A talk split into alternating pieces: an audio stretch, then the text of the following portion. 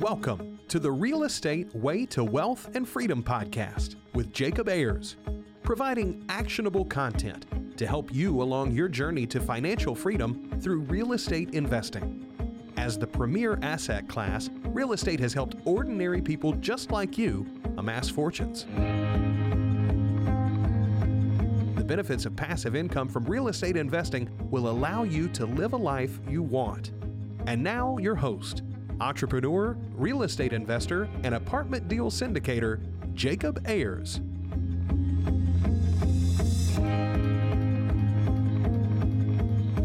Hi, and welcome to the Real Estate Way to Wealth and Freedom podcast, episode 224. Hi, I'm your host, Jacob Ayers. Thanks so much for tuning in to this week's episode. I'm so glad you're here. Well, I'm excited to share with you our guest this week, Bob Fraser. Bob is on a mission to help investors take advantage of one of the most effective and overlooked avenues of real estate investing, which are residential mortgage notes. As a founder and principal of Aspen Funds, Bob has purchased more than a thousand mortgage notes, earning double digit returns without the risk and volatility of traditional investing options. Bob calls this being a lien lord. So today we're going to compare and contrast the differences of being a landlord and being a lien lord. So I'm excited to have Bob on the show. Let's go ahead and jump into it.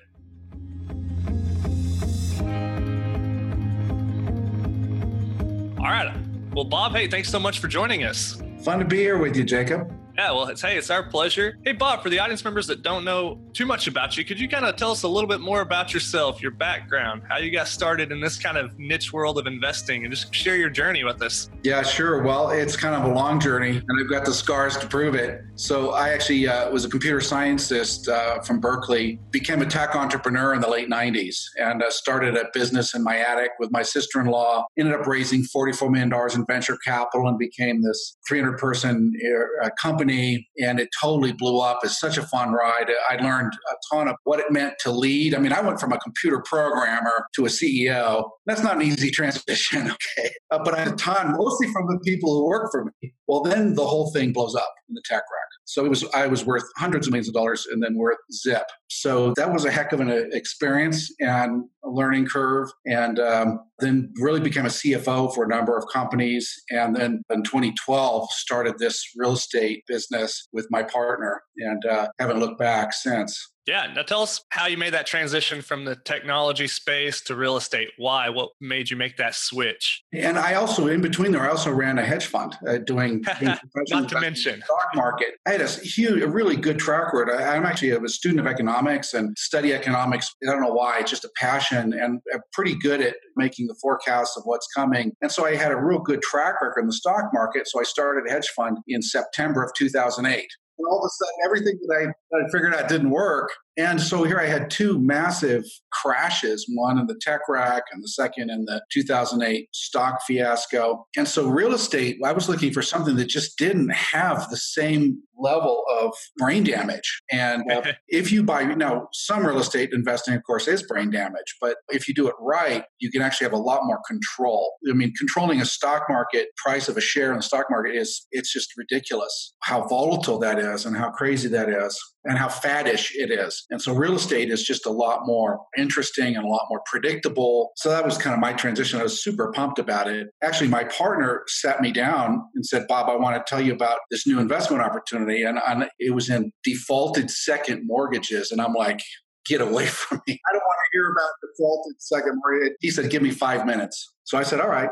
I about fell out of my chair when he showed me the models. And so he's kind of the real estate genius behind our business. And I've just added the, the structure, the finance side, this kind of thing. So we're a great team. But when he showed me the stuff, I thought this is so different than tech type investing, so different than stock market investing. It's so much more predictable, so much less risky, so much more upside, be honest. Yeah, well, tell us a little bit more about that side of real estate investing, and that is investing in defaulted mortgage notes and being the bank in the whole grand scheme of things. Tell us what that's like, what it kind of means, high level. How does one get involved in that? I actually was a landlord for a while, and I wasn't a very good landlord. I did probably everything wrong, and I lost money on it, and it was a nightmare. So today, I'm a lien lord.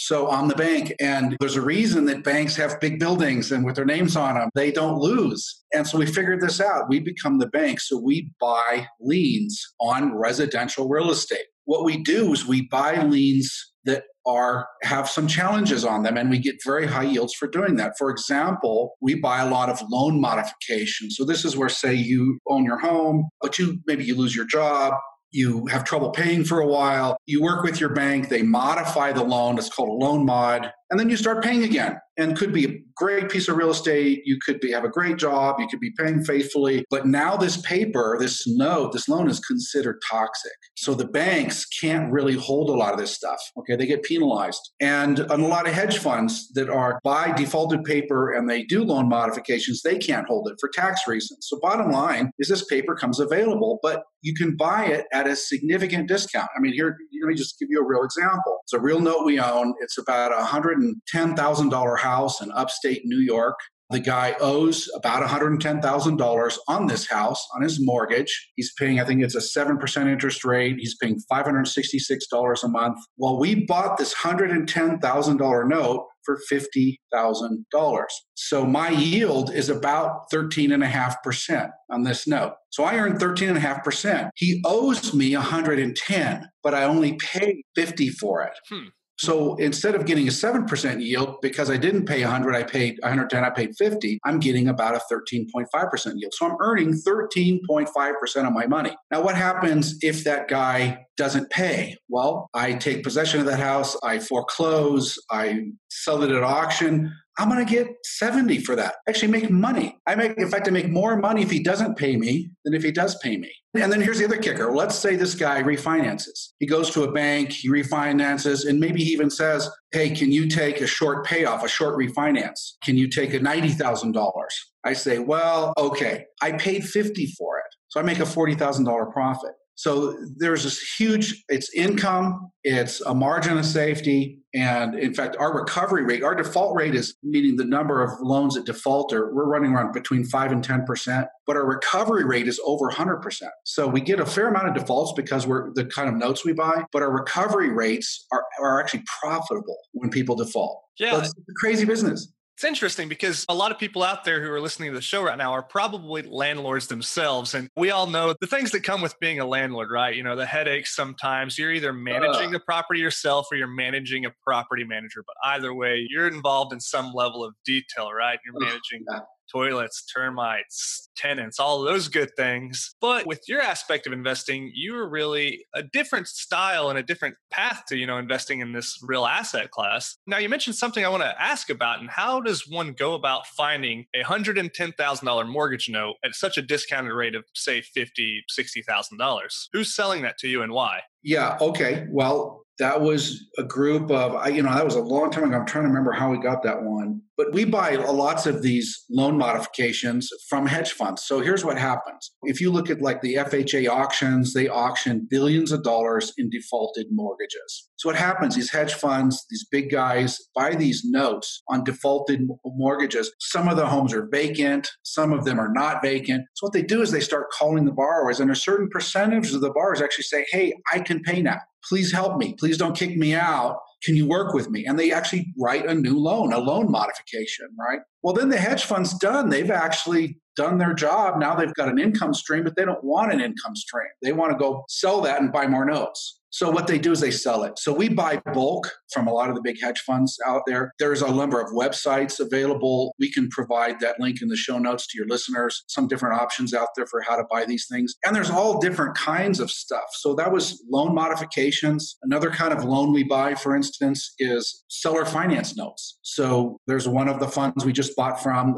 again, a hedge fund. Well, they bought all this property and they've rehabbed all this property in the kind of tier two areas, not inner city, but not just outside the inner city. They're actually really good metrics the housing boom is now heading into those areas right now and the prices are going up. But what they did, they bought these houses, they fixed them up, they put renters in them. And then for the renters who were faithful and qualified, they actually did seller financing. And so uh, an $80,000 house, they'll put them in seller financing at, at a 9% or a 10% loan rate. And these are people are really not in the financial system. And so we've bought a number of these notes from them um, at about a 20 or 25% discount. Their first mortgages, and that stuff's available all, all over the place. You got to shop for it. You got to do your underwriting. But here's the other thing about it I mean, we own thousands of notes. I've got my company, we have about a little less than 20 employees. I own thousands and thousands of notes. It's just so much different and so much simpler than managing doors. When having done it, like I said, I probably made every mistake you can make as a landlord. And I just have, you even talk about it, I just get sick to my stomach.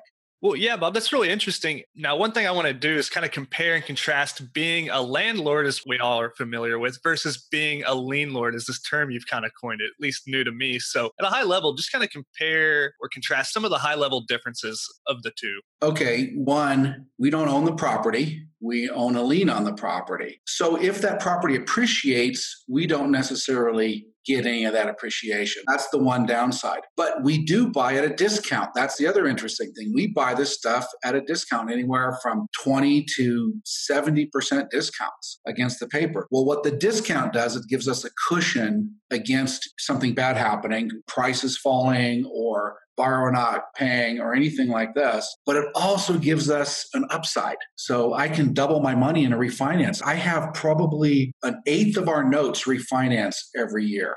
One eighth. Now, explain what that means exactly when the note refinances. You go own a house, you go refinance your mortgage, you go get a better rate. Sure. Yeah.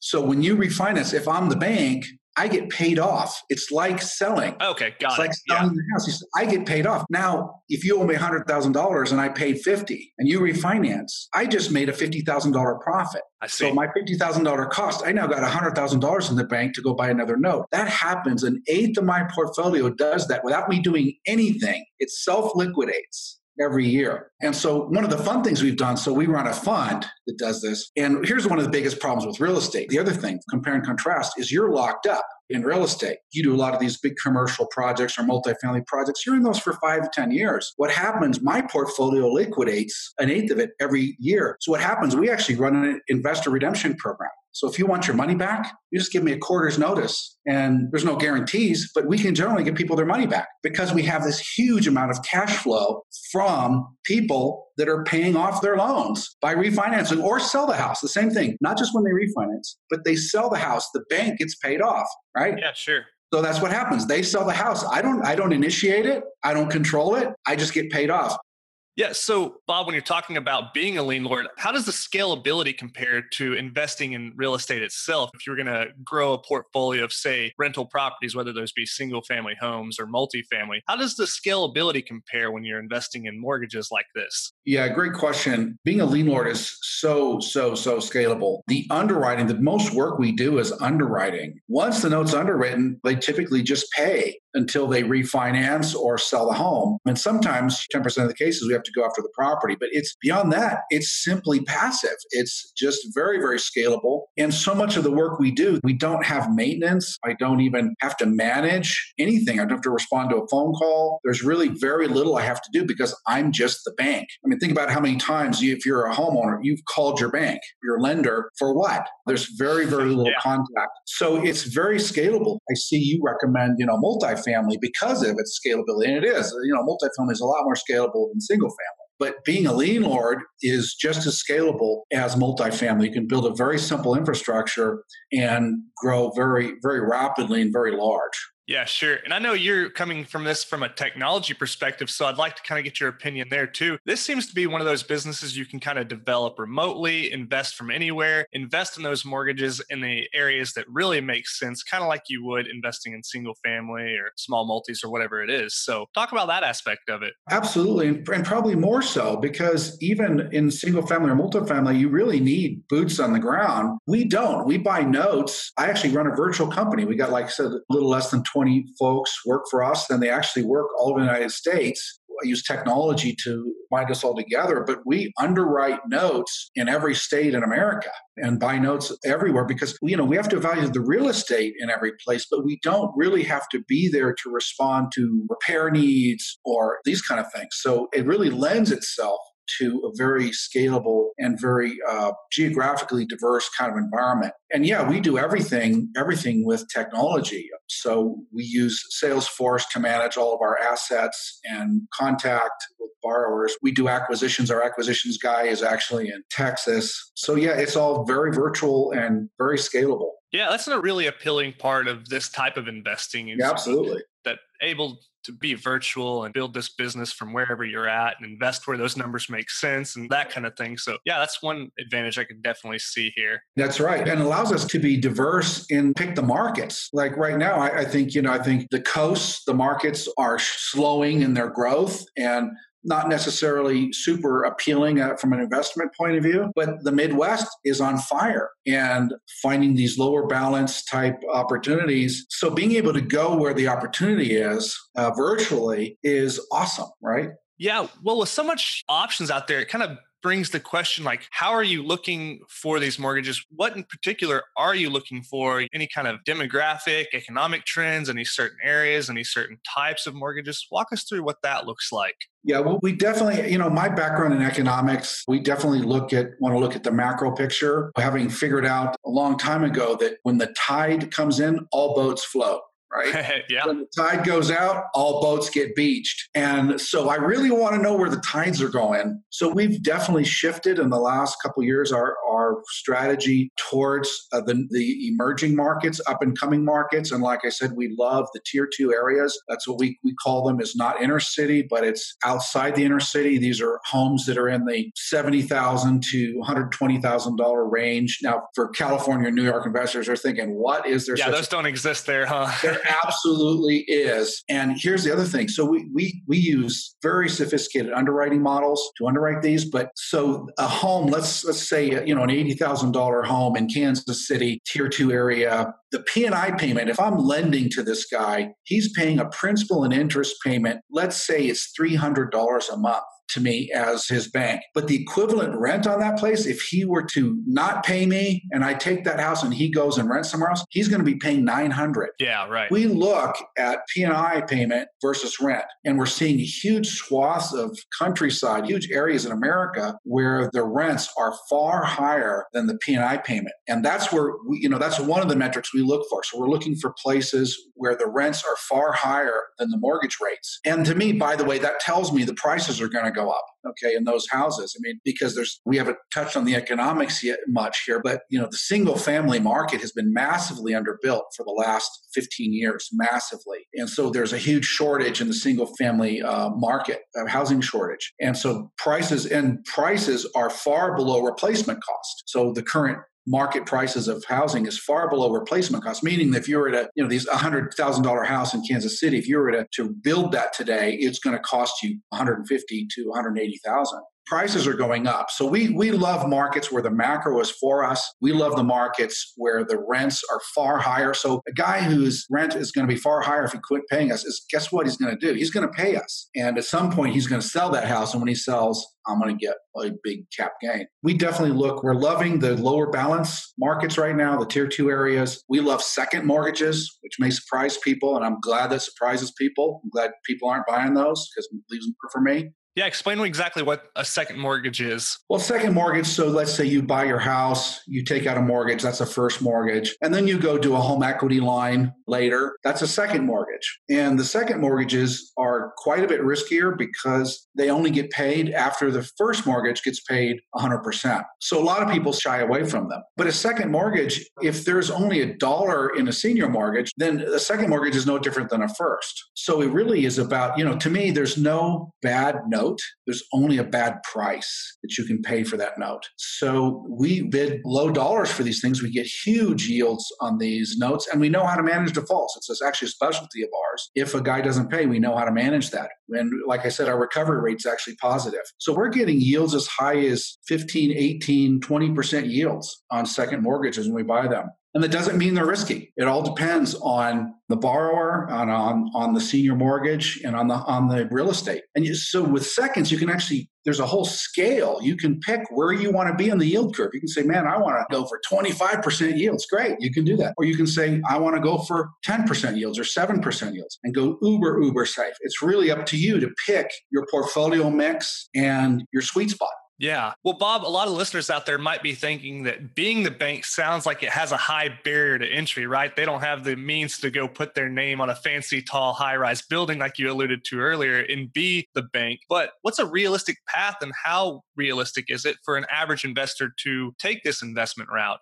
It's definitely realistic. I can get into this for a couple thousand bucks and buying a reperforming second mortgage and holding on to it and working it. And you can go up to any scale you want, but there are several websites that offer, there are note exchanges. You do need to know a little bit. It'd be a good idea to talk to an attorney in your state that you're buying this just to make sure you're not, uh, it's okay. I mean, in California, for instance, it's totally fine. In Georgia, you need to be licensed to even own a note, but Georgia's a rare, a rare case. So you want to just make sure there's no laws, but it's very, very doable and uh, do a little research and buy some notes. These are they're perfect IRA investments because they're so passive. They're definitely it's definitely doable and very easy to get started. So typically what you do, you can buy a note and you hire a mortgage servicer. And there's a number of firms out there that actually generate the statements, the mortgage statements, and they issue the 1098s, and they do all that stuff. And they charge you anywhere from 15 to $30 a month per loan. This mortgage servicer sounds like the equivalent of a property manager in the rental real That's estate exactly world. right. They actually, you can hire them to do the full servicing. They can take the phone calls if you want, or they can just issue the statements and the 1098s, and they'll they'll make sure the balances are correct and they have the bulk of the compliance requirements. You, obviously expect your mortgage company to be able to, to accurately give you the balance and accurately calculate your interest rates and step up rates and variable and all that. And they do all that. So you don't have to worry about making sure it's all accurate and getting the statements. So they, they collect everything and then pay me as the bank. There's a dozens of these companies. I mean, hundreds of these companies. So finding them is the key and then bidding on notes, making the transition, making the basically uh, buying the note and getting it in your portfolio. Yeah. And it's very, very simple to do. There's a number of companies that'll help you walk you through that. So very, very doable. And that creates this gatekeeper between, say, me, the property owner, and you, the mortgage owner, I'm not mailing you, Bob, a check to your home every month for my mortgage payment, right? I'm mailing it to my mortgage servicer, you know, who's the face of the mortgage and looks absolutely. like a much more professional operation, I'm sure. Yeah, absolutely right. Well, Bob, what other things would you have to tell audience members who this might be a new topic to about mortgage notes? Anything that I should have asked you, or maybe some kind of point you'd like to touch on here? I think it's actually a great way to get started. And I, you know, I just tell your listeners to start doing some research and find a decent attorney who understands this. And there's hundreds of them to help you walk you through it. Or there's also some websites that actually do some of the training about how to do this. And the most important thing is underwriting. It's actually running the scenarios. With a rental the only two scenarios you're concerned about is okay what if the guy doesn't pay? What do i do? Well you evict find a new tenant. And then what if the real estate crashes or I guess the third is property maintenance. So with this, it's no different. You've got to look at the property, you've got to look at the borrower, and you really come up with You've got to run your scenarios. Okay, what if he doesn't pay? What am I going to do? What does a foreclosure cost? Foreclosures cost from fifteen hundred to three thousand dollars. How am I going to handle that? And most attorneys will walk you through this. It's not that complicated. And these things are these things are traded all the time and foreclosed on all the time. So there's a huge infrastructure out there of trained people who know how to manage all this stuff. The thing is just doing your underwriting properly. What if the price falls? What if just run these scenarios on paper yeah. So if this is a new thing to anybody listening out there, it's just like anything else. You got to spend some time educating yourself, building that team around you, investing in the infrastructure, like you alluded to earlier, is essentially what it boils down to, right? Yes, that's right. Awesome. Well, Bob Hayes, we're wrapping up here. It's been a really fun conversation, kind of learning about how you've built a mortgage note investing business and the ins and outs of that type of thing. I wouldn't necessarily go as far to say it's a different investment asset class, but it's a different way to invest in this same asset class. So that's right. Well, as we're wrapping up here, we've got a lightning round. It's just a series of questions we ask all of our guests. Are you ready for it? Sure. Okay, well, the first question is What was your biggest hurdle getting started investing in real estate? Let's call that mortgage note investing. And then how did you overcome it? Yeah, my biggest hurdle was I knew nothing about it. so, and how I solved that was by partnering with a guy who really knew about it. That was the key for me and a perfect deal. I could do what I'm good at and he could do what he's good at. Yeah, sure. Okay. Well, Bob, do you have a personal habit that contributes to your success? We're followers of Jesus. And so we really just take a lot of time and consider deals that come. We don't feel like we need to chase any deal that happens. So we're very just, we're very methodical and very deliberate and very consider every aspect of every deal. And so we don't rush into anything. And so We've not made a lot of mistakes because we really take our time and consider these things uh, prayerfully. And uh, that's been a huge, huge gain for us. Yeah, awesome. I love that. Well, Bob, do you have an online resource that you find valuable in your day to day? I would say for note acquisitions and all this stuff, you know, we, we're very networked in uh, using LinkedIn and other other things just with other investors. That's probably our, our main tool. We a few conversations with others in BiggerPockets and others, but those would probably be my my two biggest. Yeah, sure. Well, Bob, what book would you recommend to the listeners and why? My old standby is I've made all my kids read it is the uh, Rich Dad Poor Dad. This idea of just putting your money to work. So many people work so hard to earn their money and they never think about making their money work. And so, if people should spend a, just a little extra time thinking about how to make their money work for them, in addition to just working hard and developing their careers, Awesome. Yeah, I, I, really like that. Such a great book recommendation. And uh, I think it's fun you made all of your kids read. I'm sure that set them up for a life of success. well, Bob, last question in the lightning round. If you were to give advice to your 20 year old self to get started investing in real estate, what would you go back and tell yourself? I would definitely say look at notes, look at liens. It's so much. I'm just personally not a handy person. And so, you know, it just way way better to you know do a little more analysis. And had i understood that early on and being able to just build a portfolio of high yielding notes with upside and uh, that would have been such a game changer for me had someone told me about that as a 20 year old yeah, awesome. Well, Bob, it's been a lot of fun kind of talking about these mortgage notes and all that comes with that. If it's a new subject to anybody out there and they want to learn more, kind of learn about what you're doing or connect with you, where's the best place to do that? Well, we'll actually send your listeners, I encourage them to go to your show notes on your podcast, and we'll have some information there. I've done this economic presentation. I do it only for my shareholders once a year. It really is a look at the housing market and the economy, and we'll make that available to your listeners as well as give some some websites and some resources for learning more about notes. So if they want to do a deeper dive, I just encourage them to visit your your uh, the show notes for your podcast. Awesome. Great. Yeah. I think you're the first guest who's ever uh, driven people towards the show notes. You know, always a valuable uh, resource there. So, yeah, we'll link all those good things into the show notes. If our audience members have any questions or want to learn more, check out those resources. Really appreciate you providing those. Well, Bob, as we're wrapping up here, any last minute wisdom, piece of advice you'd like to leave with us? Well, sure. My favorite life quote is from George S. Patton. He said, if I don't botch it up, he said, a good plan violently executed today is better than a perfect plan executed next week. Awesome. I love that. Yeah. yeah. So, and it's just look, make a good plan and then freaking go for it.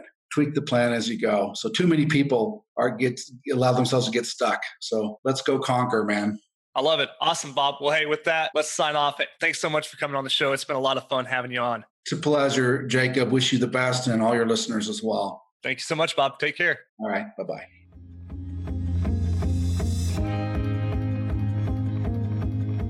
All right, that wraps up this week's episode with our guest, Bob Fraser. Well, hey, if you're liking this podcast and these episodes, I've got a favor to ask of you. Would you please recommend this podcast to one of your friends, coworkers, family members, just anyone you think may get value from this podcast? That would mean so much to me. To learn more about anything we discussed in the episode today, you can find all of those resources, links to all those things in the show notes. As always, for more information, resources, and to connect with me, you can do so at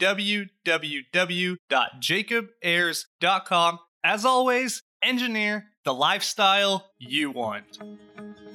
You've been listening to the Real Estate Way to Wealth and Freedom podcast, providing you actionable content to build your real estate empire. Nothing on this show should be considered specific, personal, or professional advice. Please consult an appropriate tax, legal, real estate, financial, or business professional for personal advice. The opinions of guests are their own. Information is not guaranteed all investment strategies have a potential for profit or loss. The host is operating on behalf of the Real Estate Way to Wealth and Freedom LLC exclusively.